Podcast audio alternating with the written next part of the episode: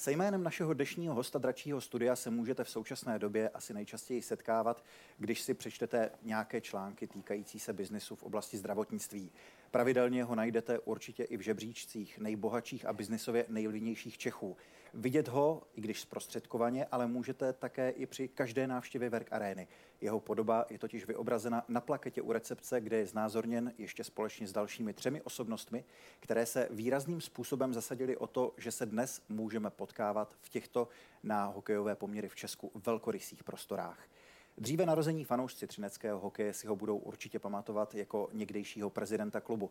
A osobně se přiznám, že jsem velmi rád, že přijal pozvání do dnešního dílu, protože sám příliš mediální pozornost nevyhledává.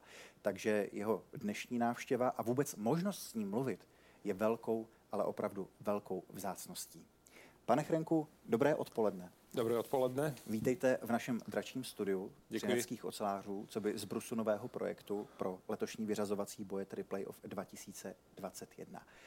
Mám takový dojem, že s vámi je strašně málo rozhovorů, tu mediální pozornost moc nevyhledáváte. Kdy jste naposledy dával vůbec rozhovor, jestli si vzpomenete?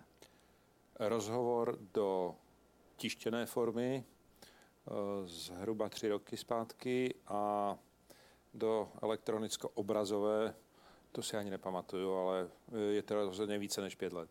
Mm-hmm. Zeptám se, není to škoda, protože mám úspěšné lidi zafixované, takže to jsou velmi často chytří lidé, kteří umí, mají za sebou výsledky a tudíž by si z nich spousta lidí mohla něco vzít. Jsou to lidé vesměs, kteří mají co říct? Určitě ano, ale nejsem přesvědčen o tom, že ta forma komunikace o možných přidaných hodnotách je právě nejsprávnější přes média. Jednak z důvodu možnosti výrazného zkreslení těch původních myšlenek a jednak z možnosti zkreslení i v té fázi posluchačů a uživatelů těch médií. Takže rozhodně nejsem fanoušek mediální komunikace o věcech osobních. Nicméně projekt třineckého hokeje považuji za součást Třineckých železáren na Moravia Steel. Považuji to za absolutně integrovanou součást třineckého regionu a proto tohle není výjimka. Tohle je zavítání do rodiny. Jsem připraven a na ten rozhovor se moc těším. Těším se taky a o to víc vzácněji vnímám tuhle chvíli. Pana Modera už jsme tady měli v jednom z předchozích dílů Dračího studia. Vy máte, když mluvíte výborně česky, taky, jestli se nepletu, a když tak mě opravte, slovenské kořeny. Mám pocit, že také pocházíte z Nitry anebo okolí, podobně jako pán Moder, a dalo by se říci, že i v podstatě ve stejné době jste tady přišli do Třince pracovat a začí, začali se věnovat hokeji. Kdy jste se s panem Moderem potkali takhle vůbec úplně poprvé? My jsme se s Jančím Moderem potkali poprvé v Nitře, poněvadž oba dva pocházíme z Nitry. Chodili jsme na dvě rozdílná gymnázia, která byla od sebe vzdálena asi tři sta metrů. Byla výrazně konkurenční. Nicméně už v té době naše vztahy byly velice přátelské. Pak jsme se spolu potkali v podniku zahraničního obchodu Kerametal a přes nějaké další různé společné kroky jsme společně vstoupili v roce devatenáct set devadesát jedna s naší společnou firmou do obchodních vztahů s Třineckými železárnami a pak jsme společně od roku devadesát šest začali působit jak spoluakcionáři Třineckých železáren. Takže pan Moder je taky součástí mého rodinného života. Rozhodně ho poznám díl než i moje nejstarší děti. Takže ano, s Janem máme za sebou hezkou řádku let, o kterých můžu říct, že jsou jenom příjemnými vzpomínkama, tudíž si myslím, že i ta implikace do budoucna bude ještě příjemnější. Mm-hmm. Když jste se začali angažovat v třineckém hokeji, tehdy se to ještě jmenovalo tenkrát H C Železárny Třinec, v jakém stavu jste tehdy třinecký hokej našli a co jste s ním chtěli vytvořit? Protože dneska je to opravdu jedna z nejprestižnějších sportovních adres v Česku. S velkým respektem k ní vzlížejí všichni ostatní. Jak to bylo tenkrát, v tom plus minus roce devadesát šest? Uh, ta doba je už samozřejmě hodně za náma. V tom úvodníku jste to krásně popsal, že ti uh, dříve narození si mě budou pamatovat jak prezidenta. Uh, já se snažím trošku faktologicky zavzpomínat na tu dobu. Uh, pamatuju si, že uh, s naším příchodem do Třineckých železáren, s příchodem Moravia Steel, uh, jsme se uh, s Jančím Moderem dívali na první a druhý ročník extraligy a Třinecké železárny se tam strašně trápily. Uh, dostávali uh, hodně branek doma, uh, venku ještě víc a uh, tehdy nás napadlo, že když to děláme, tak bychom to měli dělat pořádně tak, aby e, lidi a e, celý místní region e, začali být na ten hokej e, hrdí, ale hlavně, aby je ten hokej bavil i výsledkama. Dá se to přirovnat k římskému přísloví třeba něco jako chléb a hry, protože dokážu se na to, doufám, podívat dobře i z té biznisové stránky, že svým způsobem ten hokej je obrovská reklama pro takový podnik, jako je Třinecké železárny, Moravia Steel. Bývá to pravidelně v televizi, je to pořád druhý nejpopulárnější sport v Česku. To znamená, že ten klub je i zároveň výborným reklamním nositelem. Byly to ty myšlenky, kde se to všechno takhle spojilo, že vám to začalo dávat smysl? Ne, vůbec. Musím říct, že uh, ta prvotní myšlenka uh, skutečně byla naše odpovědnost vůči regionu. A ta úroveň uh, hokeje, který jsme zdědili, absolutně nekorespondoval s pracovním úsilím, které bylo v Třineckých železárnách. A uh, pozvednout uh, úroveň hokeje samozřejmě přes peníze, jinak to moc nejde. Uh, byl spíše respekt uh, vůči našim kolegům, zaměstnancům, aby jsme tím hokejem netrápili to úrovni, ale aby jsme je tím bavili. Uh, poněvadž skutečně za ty pracovní výsledky, které odváděli, tak si, myslím, zaslouží i adekvátní úroveň zábavy. Mm-hmm. Když se obrátíme ještě o pár let zpátky, narážím na předchozí rozhovor pana Modera, pro něho je hokej srdcovka. Má ho rád odmala, vzpomínal na ty doby, kdy třeba jednoho ze svých potomků vodil na stadion, jak chodil vnitře. Tam to u něho bylo jasné. Vy jste taky někdy sportoval, měl jste blízko taky třeba k hokeji nebo i k nějakému jinému sportu? Uh... Osobně. K hokeji sporadicky. Hrál jsem v týmu základní školy, což je teda spíše úsměvné než sportovní. Nicméně Kanady jsem měl na nohou, nějaké utkání jsem odehrál. Pak jsem hrál poměrně dlouhou dobu, skoro dvanáct let, závodně volejbal. A k hokeji jsem se stavěl spíše z toho pohledu diváckého, taky jsem chodil s mým synem na ten stejný hokej, jak Jano se svým, to znamená vnitře, povzbuzovat nitranské hokejisty a samozřejmě od malá jsem prožíval všechna mistrovství světa v hokeji a olympiády. Takže ne jak aktivní hokejista, ale jak konzumující divák, jsem fanouškem hokeje samozřejmě byl odmala. No a v Třinci se to nějakým způsobem spojilo, že kromě toho pasivního diváka jsme najednou se dostali do pozice, kdy můžeme i ovlivňovat úroveň toho sportu. Vy jste se stal rovnou, jestli se nepletu, prezidentem tehdejšího klubu s názvem H C Železárny Třinec. Byla to zase asi úplně jiná doba než dneska. Co vlastně obnášelo tehdejší prezidentování stran třeba nějaké té pracovní agendy? Protože fakt ta doba byla jiná. Hrál se jiný hokej, tehdy ještě třeba nebylo tolik agentů. Jo? Bylo to všechno úplně jinak. Zkuste zavzpomínat. Myslím si, že ty vzpomínky je potřeba evokovat a spájet s jménama. Období mého prezidentování je spojeno s jménama Jožo Daňo, Lubo Sekeráš, uh, Lojza Hadamčík, uh, uh, Tomáš Herstus, uh, Honza Peterek, uh, Láďa Lubina. Uh, já schválně říkám ty jména, teď prosím bez uh, nějakého pořadovníku důležitosti nebo mm-hmm. uh, v němu, nicméně to byly takové pele-mele, jak mě ty jména napadaly. A každé v sobě představuje nějaký kousek té doby. To znamená, v rámci mého prezidentování, jak jste velice správně řekl, bylo to více o tom srdci a trošku méně o té profesionální agendě. To nechci říct, že jsme to dělali nějak na koleně, ale ty dohody byly mnohem snazší.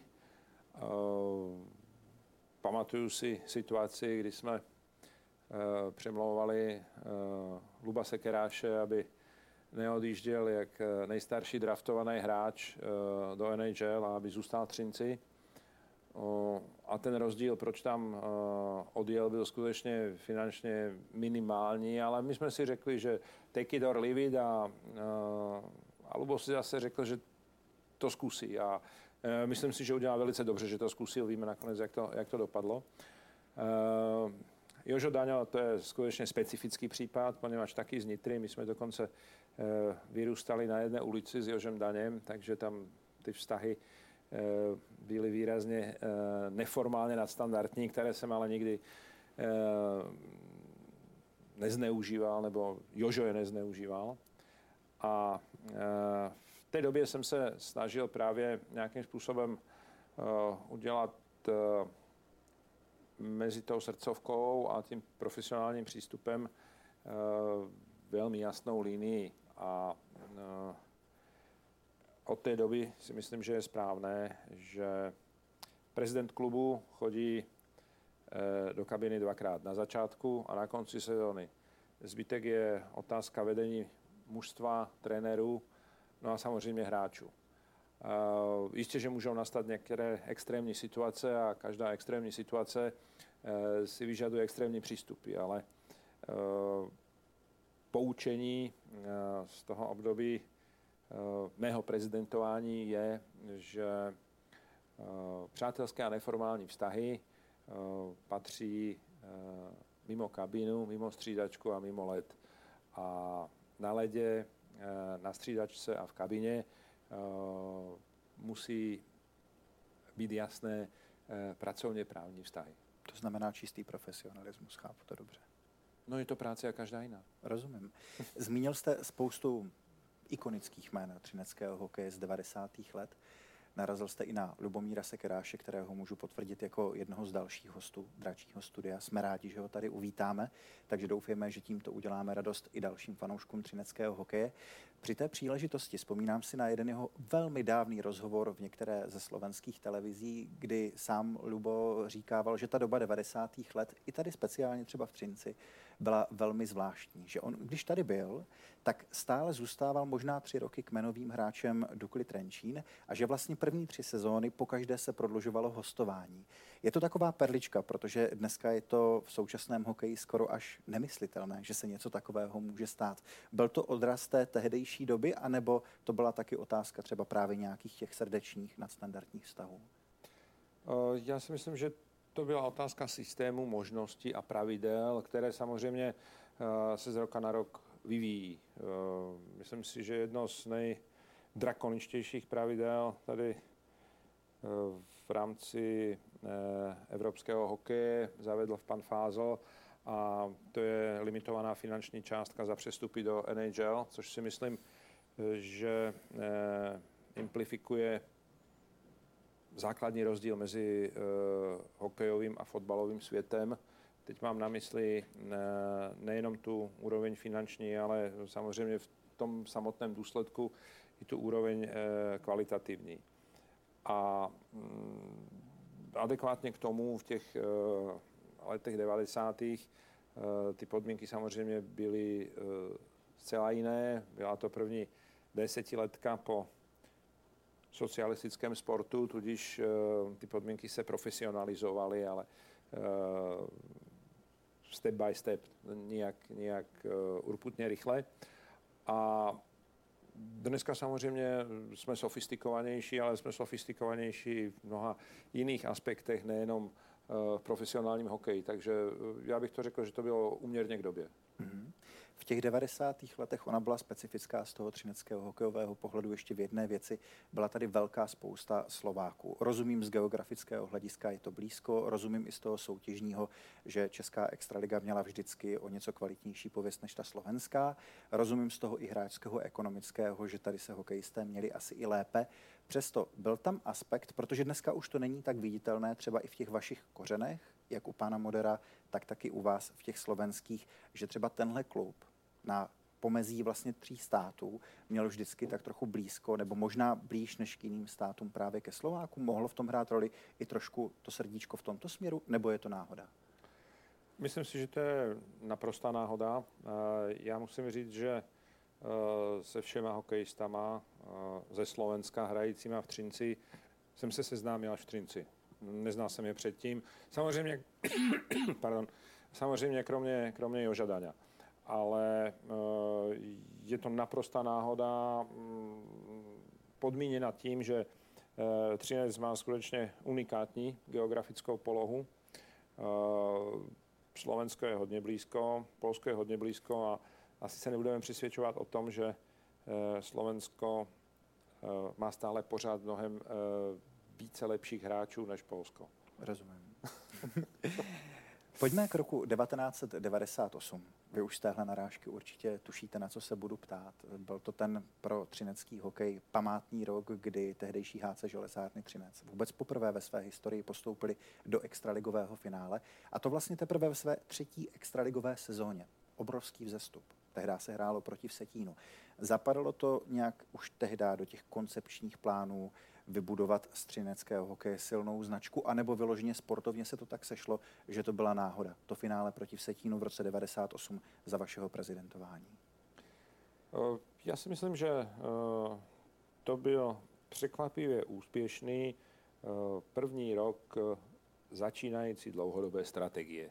Řekl jsem to trošku komplikovaně, ale ano, už na začátku téhle sezóny jsme měli představu, že se v Třinci bude hrát dlouhodobě dobrý hokej a v téhle sezóně se nám to mimořádně povedlo. Samozřejmě jsme měli proti sobě mimořádně silný Vsetín s mimořádně silným sponzorem, panem Zubíkem, a proto jsme i mimořádně rychle to finále skončili.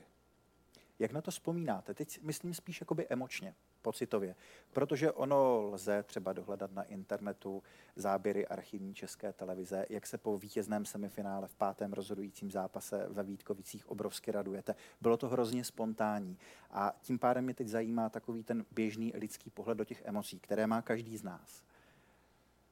Sport je hodně o emocích.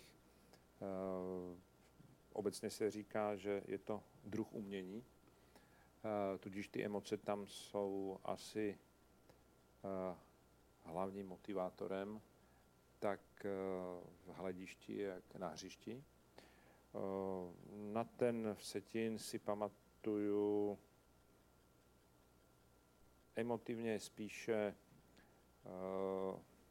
negativně, poněvadž ta převaha Vsetína z pohledu hráčského složení byla naprosto jasná. My jsme teda měli eh, drobnej, skromnej bod přání eh, uhrát aspoň jedno vítězství. Eh, to se nám bohužel nepovedlo. Eh, tudíž eh, na té společné fotografii mi schází eh, Janči Moder, který eh, teda počítal ještě to jedno vítězství.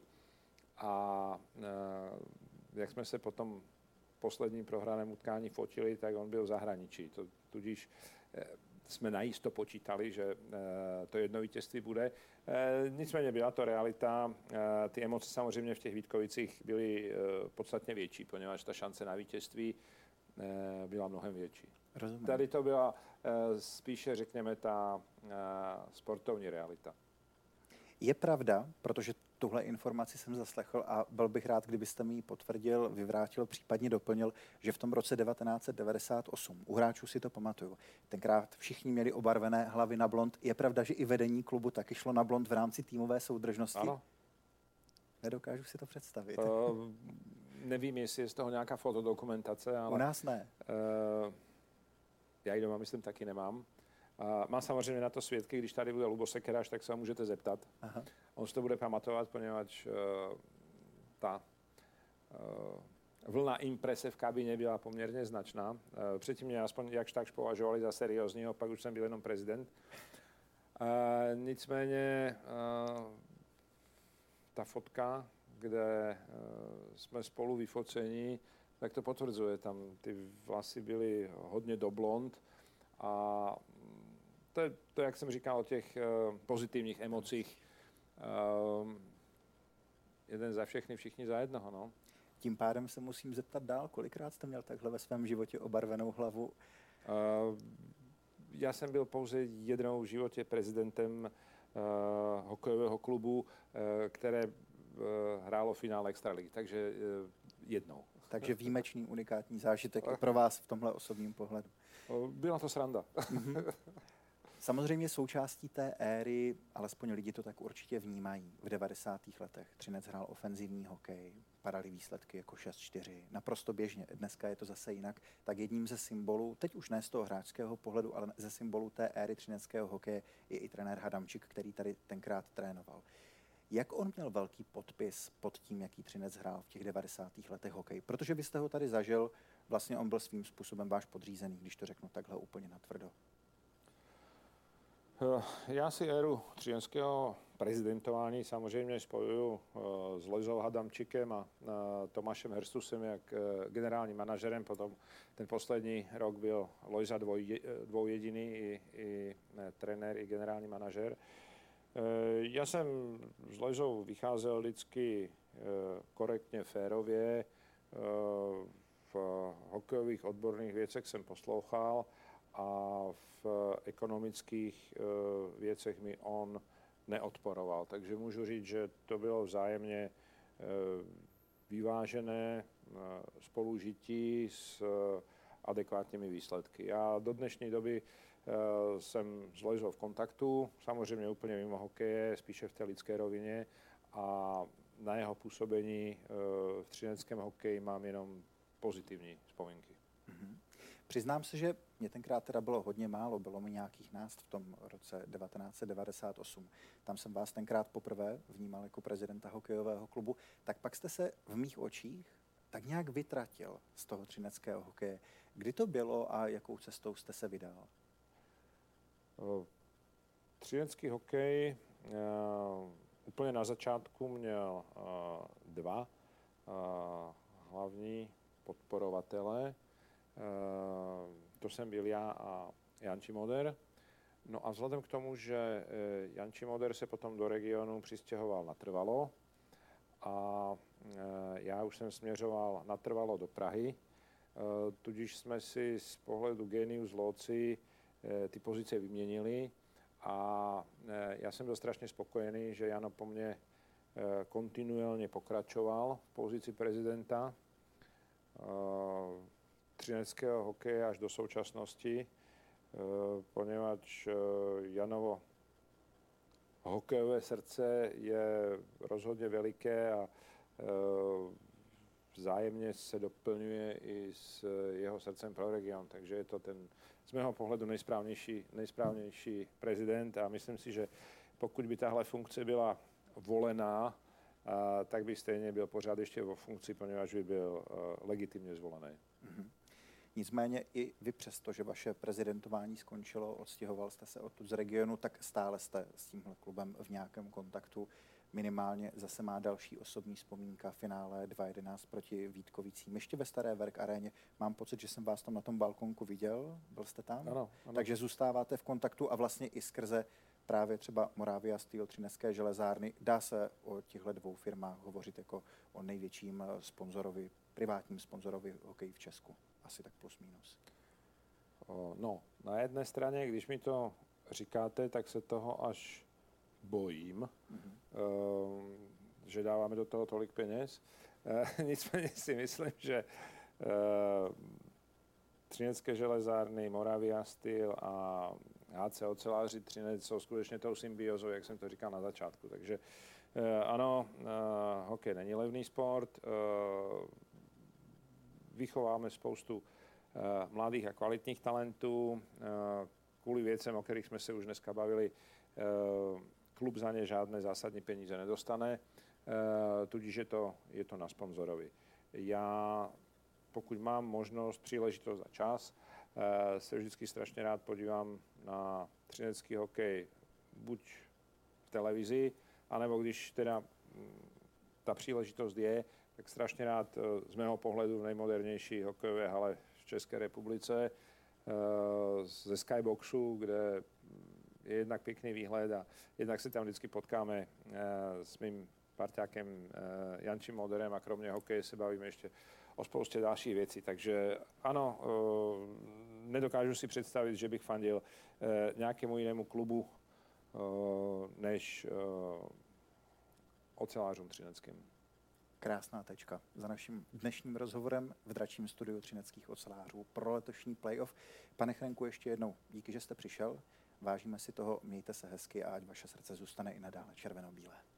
Děkuji za příjemný rozhovor. Ať mluvný z nich již oceláři válcujou, po vítězství za všechny z nás bojují.